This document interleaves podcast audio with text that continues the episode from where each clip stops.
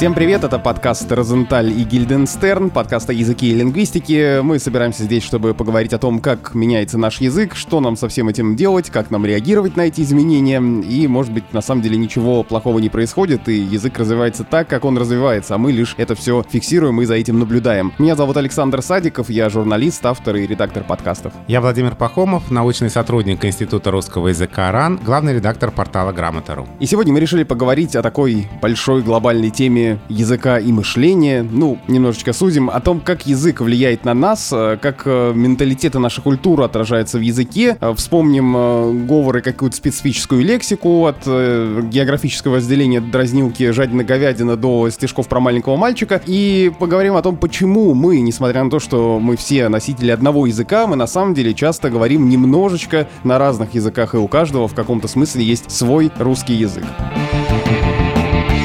Когда говорят о том, как язык отражает мировоззрение людей, часто вспоминают о том, что у разных народов в разные эпохи бывали разные подходы к тому, как они описывают время, в котором они находятся. И если у кого-то в каких-то, может быть, там прогерманских языках не было какой-то категории времени, то здесь мы начинаем думать о том, что, наверное, они вот, если у них не было будущего времени, например, значит, они далеко в будущее не загадывали и жили сегодняшним днем. Как вообще наш подход к миру, как мы смотрим на нашу жизнь, отражается в нашем языке. Но здесь мы должны назвать две фамилии, которые всегда называют, когда говорят на эту тему. Это лингвисты Сепир и Уорф. Это два разных человека, это не как Петров Водкин. Это как Розенталь и Гильденстерн. Именно так. Гипотеза Сепира и Уорфа, хотя они независимо друг от друга об этом говорили. Гипотеза лингвистической относительности, о том, что язык, на котором мы говорим, определяет наше мышление. Это бесконечная тема для дискуссий. Что первично, сознание или речь? Да, бытие определяет сознание или наоборот и так далее. Это можно 10 часов говорить об этом в подкасте. Хотя я помню, что одного знакомого философа я об этом спросил, он сказал, у меня четкий ответ. Конечно, сознание, все. Вопрос закрыт, даже нечего обсуждать. Но есть совершенно интересные истории, как в разных языках по-разному вроде бы базовые системы координат работают. Об этом очень интересно и увлекательно рассказывает Наталья Борисовна Кашкарева, новосибирский филолог и многолетний председатель экспертного совета тотального диктанта. А я думаю, что записи этих лекций можно найти в интернете.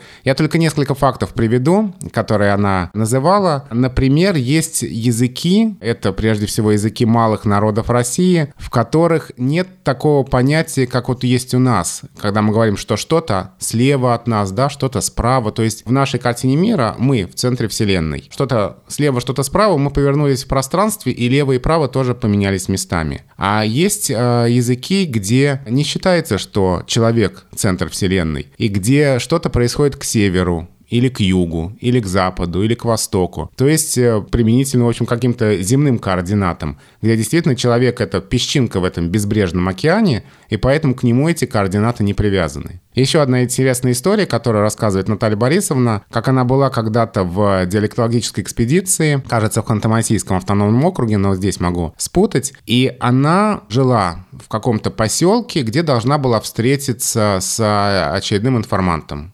Поговорить, записать какие-то слова, выражения. И он ей сказал, они связались по телефону или как-то еще, и он ей сказал, я живу от тебя ниже по течению реки. И что мы здесь представляем себе? Когда кто-то говорит, что живет ниже по течению реки, что это какой-то поселок, до которого много-много десятков километров, и надо плыть вверх по течению реки, чтобы добраться до того города, того поселка, где она в данный момент находится. И он говорит, я живу ниже по течению реки, я к тебе приду через 2 минуты. Оказалось, что имеется в виду просто соседний дом на этой же самой улице. Просто он не говорит, что я живу южнее, или не говорит, что я живу в соседнем доме, или не говорит, что это дом справа от твоего дома по той же самой улице. У него в голове такая система координат. Там река, как главная магистраль, и он живет ниже по течению реки. Вот там такая картина мира. Вот хороший пример того, как в разных языках слова, обозначающие, в общем, одни и те же явления, показывают различия в картине мира носителей этих языков. Игорь Григорьевич Милославский, известный наш лингвист, приводит такой пример. Английские слова «oil» и «butter» противопоставляют маслянистые вещества на основании их происхождения из земли или от животных, а русский — на основании необходимости трудовых усилий для обработки, откуда нефть которая вроде бы сама течет из земли, и масло, растительное, животное, машинное, для получения которого требуются специальные технологии и человеческие усилия. При этом, как заключает Игорь Григорьевич, ни один из этих подходов ничем не лучше, не хуже другого, просто разные языки и разные картины мира. По-разному в разных языках устроены даже основные цвета. Для нас основных цветов — это цвета радуги, да, а есть языки, где основных цветов 3, 5, есть языки, где больше 10, 12 и так далее. То есть это все тоже в разных языках по-разному. Но это же вот известная история, которую все время приводят в пример. Мне кажется, она превратилась в такую легендарную, поэтому надо копать и искать все-таки, что же там на самом деле, что у северных народов существуют десятки обозначений белого цвета, потому что они вынуждены различать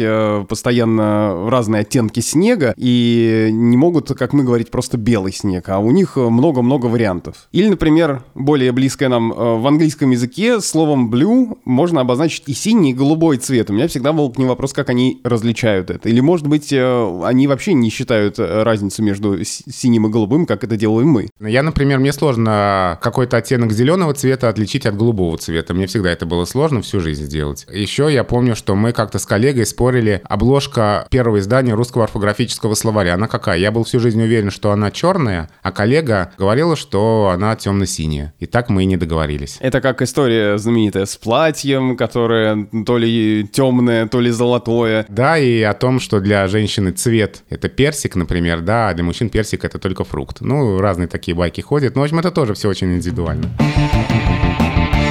Когда мы говорим о том, что у каждого из нас в каком-то смысле свой язык, ну, свой набор слов, которые мы применяем, часто мы вспоминаем здесь о том, что в разных регионах России какие-то словечки или какие-то явления называются по-разному. Ну, понятно, что хрестоматийные примеры — это сравнение Москвы и Петербурга, подъезды и парадные, или там файл у нас здесь и мультифора в Новосибирске, но ведь это существует на многих уровнях, в том числе, например, на уровне там той же детской дразнилки жадина-говядина. Какое-то время назад научный портал Н плюс один проводил исследование, они сделали опрос, как вы продолжаете эту считалку, чтобы доказать или опровергнуть гипотезу о том, что в разных регионах разные варианты, и не все предположения подтвердились. То есть казалось раньше, что жадина-говядина, соленый огурец говорят многие, но в Москве говорят жадина-говядина, турецкий барабан. Да, вот ты как говоришь? Я говорю турецкий барабан, так все говорили в моем окружении, в моем московском детстве, никаких других вариантов просто не было. И соленый огурец мне в этом выражении слышать абсолютно дико. Хотя люди, тоже коренные москвичи, с которыми я разговаривал, приводили в том числе в пример другой вариант: жадина-говядина, пустая шоколадина. И опрос этот, который провел портал Н плюс один, показал, что на самом деле таких явных различий нет. И турецкий барабан не признак москвича. А ты знаешь, мне мой друг как-то рассказывал, что когда он устраивался на работу в банк, на собеседовании начальник отдела кадров или HR-специалист, не знаю, как он там назывался, просил претендентов продолжить фразу «жадина-говядина» и смотрел, что у них в резюме написано, какой город родной они указывают. Он был абсолютно уверен, что продолжение этой фразы свидетельствует о том, москвич человек или петербуржец и так далее. Хотел удостовериться, не врет ли соискатель, потому что если у него в резюме написано «родной город Москва», а он говорит «жадина-говядина, соленый огурец», то все, значит, он врет, и значит, его брать не стоит, потому что и в остальном он тоже ненадежный. Так что исследование исследованием, но есть люди, которые свято верят, что это работает абсолютно во всех случаях. Я вот помню, что первое время, когда мы с женой познакомились, я за ней периодически записывал какие-то слова, потому что она из Ставропольского края, и мне казалось, что что-то, что она говорит, я понимаю из контекста, но на самом деле это какие-то совершенно новые для меня слова. Моя гипотеза в том, что это атрибут вот какой-то такой южной речи. Ну, например, глагол «отклыгать» в значении «выздороветь» или слово «трусить» в значении «трясти», «вытрясать», «вытряхать». Ну, или «баллон», то есть обозначение трехлитровой банки. Вот я вообще такое никогда не слышал. Баллон. Я тоже такого никогда не слышал, но это невероятно интересная тема, региональные слова, и здесь я не могу не рассказать о том удивительном опыте, который мы получили, я и мои коллеги получили весной, когда отправились в тотальное путешествие, автопробег тотального диктанта от Владивостока, столицы диктанта 2018 года, до Таллина, столицы диктанта 2019 года. Мы проехали 13 007 километров, проехали 28 городов. Ну, конечно, не все мы, и никто не мог себе позволить такую роскошь проехать весь маршрут. Команды менялись, и мы в разных городах записывали те слова, которые сами жители городов считали своими. То есть мы просто спрашивали у них, какие слова характеризуют речь жителей вашего города, какие-то особые местные словечки. Интересно, что где-то нам действительно называли такие слова, которые мы встречали только в этом городе, а где-то называли слова, которые характерны для многих городов. Например, в одном из городов нам назвали слово «лентяйка». Нам сказали, что так местные жители называют швабру. Это был один из городов за Уралом. Но, например, моя бабушка тоже швабру называла лентяйкой. Это слово из моего детства, а моя бабушка родом из Смоленска. Поэтому есть какие-то слова, которые на самом деле в разных регионах встречаются. Но вот о таких словах, которые мы записывали только в одном каком-то городе, мои любимые примеры — это горбулка, сокращение от городская булка, челябинское слово. В Челябинске же нам назвали и такие слова, говорили местные жители. Если вы что-то очень стараетесь сделать и сильно напрягаетесь, то в Челябинске это, скорее всего, назовут «кожилица». А если вы устали и утомились после выполнения этой сложной задачи, тогда жители уральского города вам скажут, что вы ухамаздались. То есть мы кожилились, записали подкаст и ухамаздались. И ухамаздались, да. В Уфе словечко «аптраган» обозначает крайнюю степень удивления. Но вот это те слова, которые мы сами записывали со слов местных жителей. Где-то, возможно, это были не филологи, не лингвисты, не краеведы. Это были просто люди с улицы, которые подходили к нам на наши стоянки, проверяли свою грамотность и делились с нами своими местными словами. Поэтому у нас получился такой своего рода словарь народного русского языка в разных городах и регионах. Еще я недавно был в Воронеже и рассказывал на своей лекции об этом нашем путешествии, о тех словах, которые мы записали. И после моего выступления ко мне подошли воронежцы, которые поделились своими словечками. И, например, вот слово «щельница» назвали мне. Это метель в феврале, которая дует в щели. А еще одно словечко, одна девушка из Воронежа сказала, что через все ее детство в 40 километрах от Воронежа прошло слово «гомонок». Так там называли кошелек. Еще во время этого путешествия мы спрашивали местных жителей, как вы называете какой-то такой далекий, неудобный кружной маршрут. Ну, как, например, говорят в Крым через Рим, когда что-то совсем неудобное. И вот мы записывали такие выражения. Например, в Забайкальском крае нам назвали выражение «в Сочи через Могочу». А Могоча — это населенный пункт в Забайкальском крае, очень далекий от Читы. А в Казани в этом же значении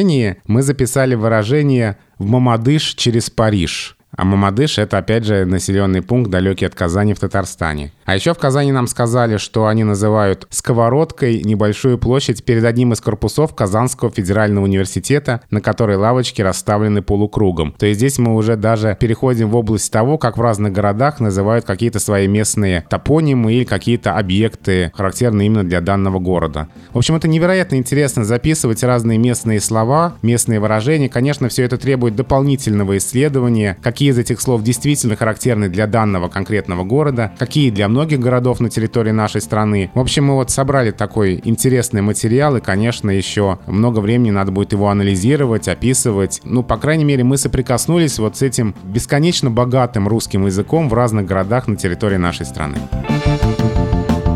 Я тут с удивлением узнал, что вот эта география, о которой мы говорим, что в разных регионах или в разных городах что-то может поменяться в наших привычных, казалось бы, нам словах и выражениях. Даже вот эти стишки про маленького мальчика знаменитые тоже в каком-то смысле претерпевают разные изменения и вариации в зависимости от географии. Ну и не только про маленького мальчика, но что-то похожее. Вот, например, в конце 70-х, я знаю, в Ленинграде была популярна про девочку. Девочка с солнечным именем Рита где-то нашла кусок динамита, взрыв прогремел на улице Салова, руки в Обухова, ноги в Шувалова. И так какая-то даже питерская география в этом шуточном стишке тоже проявлялась. Я этот стишок знаю совсем в другом облике. И опять же, в моем московском детстве стишок был гораздо более неприличный, и весь его не буду зачитывать. А смысл концовки заключался в том, что одна часть тела девочки была в Медведково, даже в Медведкове, надо бы сказать, но в стишке было в Медведково, а другая часть ее тела в Чертанове.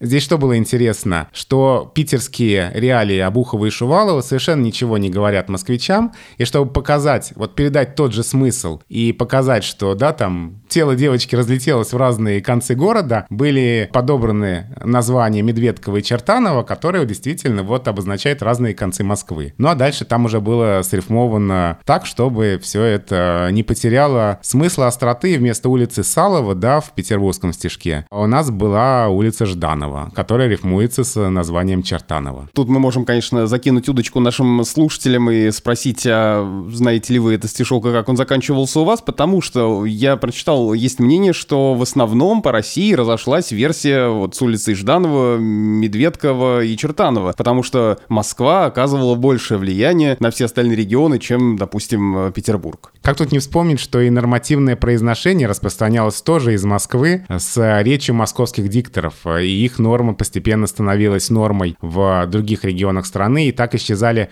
различия в произношении между разными городами, и, например, так стали исчезать различия в произношении москвичей и петербуржцев. А то, что стишки про маленького мальчика уходят корнями в петербургский, ленинградский, сам издат 70-х годов. Да, я читал это исследование, очень интересное, большое подробное исследование, его можно найти в интернете, и там очень хорошо и подробно рассказывается, как возникли такие стишки. Это ведь тоже не просто стишки для того, чтобы посмеяться, это стишки, которые стали такой общественной реакцией на разные пропагандистские тексты. Да, на официальную идеологию, риторику, на пафосные тексты о пионерах-героях, и о том, как их мучило гестапо. И кроме того, были исследования, показывающие, что вот разный такой внутрисемейный садизм, который в стишках про маленького мальчика появляется, он является отражением, ну, каких-то таких проблем, действительно связанных с насилием внутри семьи. Вот такой вот он получает выход. Есть прекрасная пародия, отражающая полностью суть всех стишков про маленького мальчика, которые мы, конечно, переводить не будем, потому что вы все их и так знаете, у каждого, я думаю, десяток найдется, но все они сводятся к такой формуле. Маленький кто-то нашел где-то что-то, что-то зачем-то нажал у чего-то, это чего-то, кого-то, куда-то. Будьте внимательны с этим, ребята.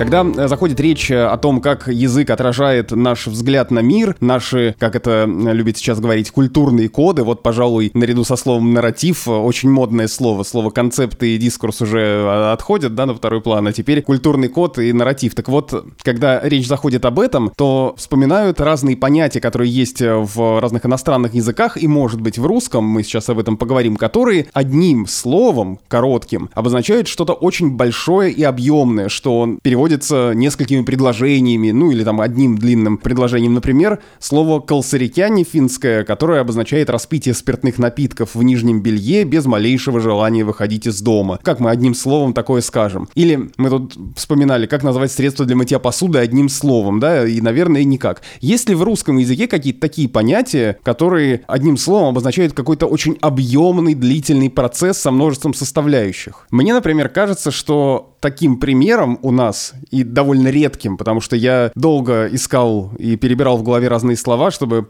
придумать, что же такое может подойти под это определение. Мне кажется, что таким примером может служить слово «чаевничать». Это же не просто пить чай. Я обожаю это слово. Это определенный процесс в определенной обстановке. Вот что такое чаевничать? Вот как бы ты это описал? Чаевничать — это долго сидеть, разговаривая. На столе чай, и не только чай, и не обязательно, в общем, даже чай. Ну чай хорошо, пусть будет. Много разной еды, сладости, разные прочие вкусняшки. То есть это большой хороший стол, это какая-то хорошая дружная компания, долгая неторопливая беседа. Ты же не можешь чаевничать в ресторане, например? Нет. И чаевничать с коллегами я тоже не могу. На работе не чаевничают. Чаевничают именно вот дома с друзьями. Это же ведь в том числе, наверное, от того, что в России всегда были какие-то особые отношения с чаем. И вот мы никак не кофеевничаем или не кофейничаем, но мы чаевничаем. Да, и мне очень нравится это слово. Очень жаль, что оно уходит из нашей жизни. И хорошо бы оно бы подольше задержалось в русском языке. А почему оно уходит? Может быть, потому что жизнь стала более насыщенной, сжатой, быстрой, и все куда-то летит, и мы спешим в ритме большого города, и явно не до чаевничаем. Да, конечно, нам времени ни на что не хватает. Взяли быстренько кофе из какой-нибудь забегаловки, где написано «кофе с собой», на вынос, который надо слитно писать, а все пишут раздельно, и побежали дальше. Лингвисты на самом деле отмечают некоторые лакуны в русском языке, когда вроде бы нам нужно какое-то слово для того или иного явления, но у нас его нет. И вот какой пример приводит Игорь Григорьевич Милославский. Он спрашивает, как назвать чувство, которое испытывает человек, когда слышит справедливую критику? Вот если мы слышим несправедливую критику, то понятно, что мы испытываем. Негодование, гнев. Протест, возмущение, да, много всего. А если критика справедливая? Тоже негодование, нечего меня критиковать.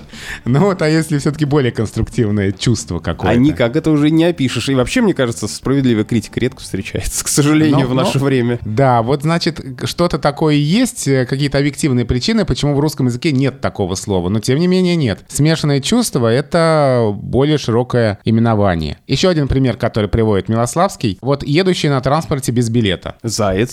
А если кто-то, например, в театре пытается занять пустые кресла в первых рядах портера, при этом у него есть билет, ну, например, на последний ряд балкона. И вот он пытается незаконно сесть на первый ряд портера, если туда вдруг кто-то не пришел. Он кто? Ну, это какой-то человек с пониженной социальной ответственностью. Видишь, сколько слов?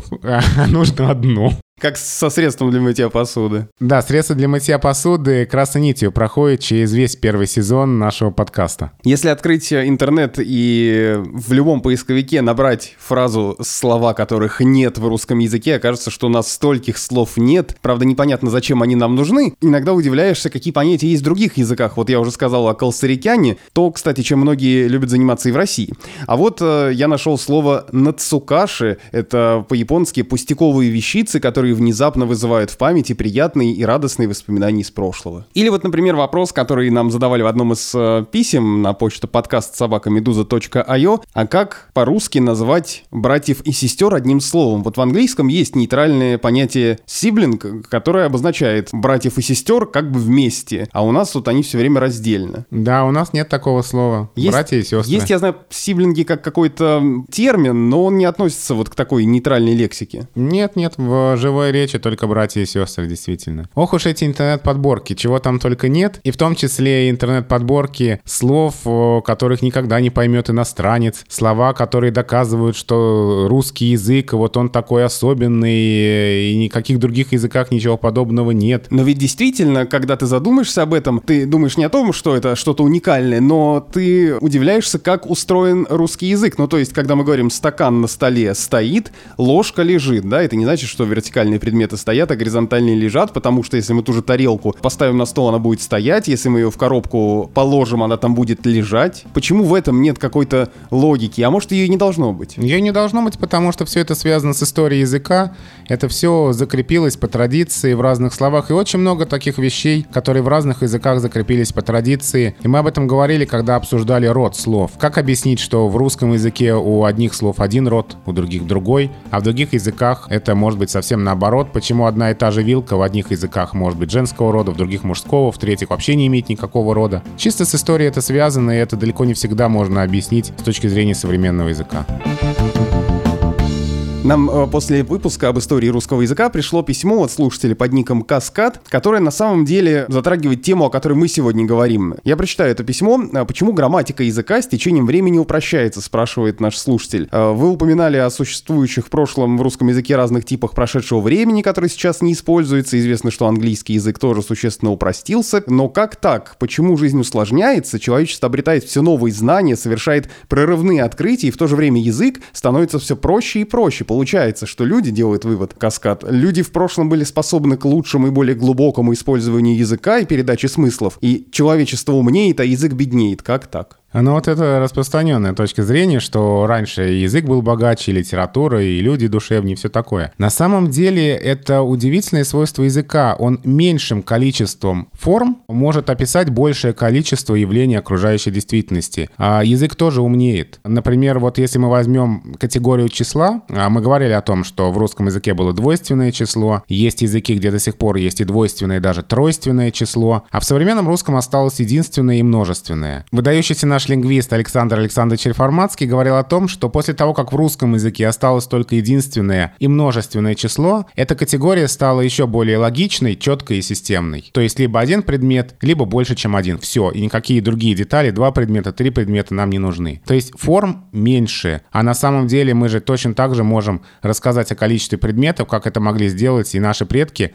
просто другими формами, меньшим количеством форм. Ведь главная задача языка — это обеспечить общение людей. Основная функция языка — коммуникативная. Язык не должен ставить перед собой задачу любой ценой сохранить аорист, например. Что сохранить? Но это одна из форм прошедшего времени, которая исчезла, которая была в древнерусском языке, не сохранилась до наших дней. Язык не должен стремиться любой ценой сохранить 6 типов склонения существительных. Язык должен обеспечить нам комфортное и удобное общение. И если для этого какие-то формы не нужны, они просто исчезнут, и бог с ними. Главное, чтобы мы могли общаться, и чтобы нам было удобно и комфортно это делать. Но в каком-то смысле, сколько бы времен, склонений, падежей у нас ни было, в любой момент все равно приходят филологи, которые все фиксируют, и потом нам с вами об этом рассказывают. Вот ты нам об этом и рассказываешь. Да, филологи были всегда и будут всегда. Это древнейшая профессия. И это вечная профессия. И очень хочется здесь привести цитату писателя Игоря Маранина, который в книге «Тотальные истории», посвященной тому самому нашему тотальному путешествию от Владивостока до Таллина, о котором я сегодня рассказывал, одну из глав закончил так, цитата. «Когда наступит конец света, последними, кто покинет землю, станут филологи. Отправляясь в приготовленные для них райские кущи, они увезут с собой ценный научный материал для составления словаря региональных диалектов апокалипсиса». Это был подкаст «Розенталь и Гильденстерн». Меня зовут Александр Садиков, я журналист. Я Владимир Пахомов, научный сотрудник Института русского языка Российской академии наук, главный редактор портала Грамота.ру. Наш первый сезон постепенно подходит к концу, и в следующем выпуске, перед самым Новым годом, мы ответим на ваши вопросы. Так что пишите на почту подкаст@meduza.io с пометкой «Подкаст о русском языке» или «Розенталь и Гильденстерн», и мы обязательно самые интересные вопросы выберем и на них ответим. Ну а также вы можете, пока ждете наш следующий выпуск, послушать другие подкасты «Медузы», например, подкаст о жизни и отдыхе в Латвии «Лаби» и подкаст о будущем «Так и будет».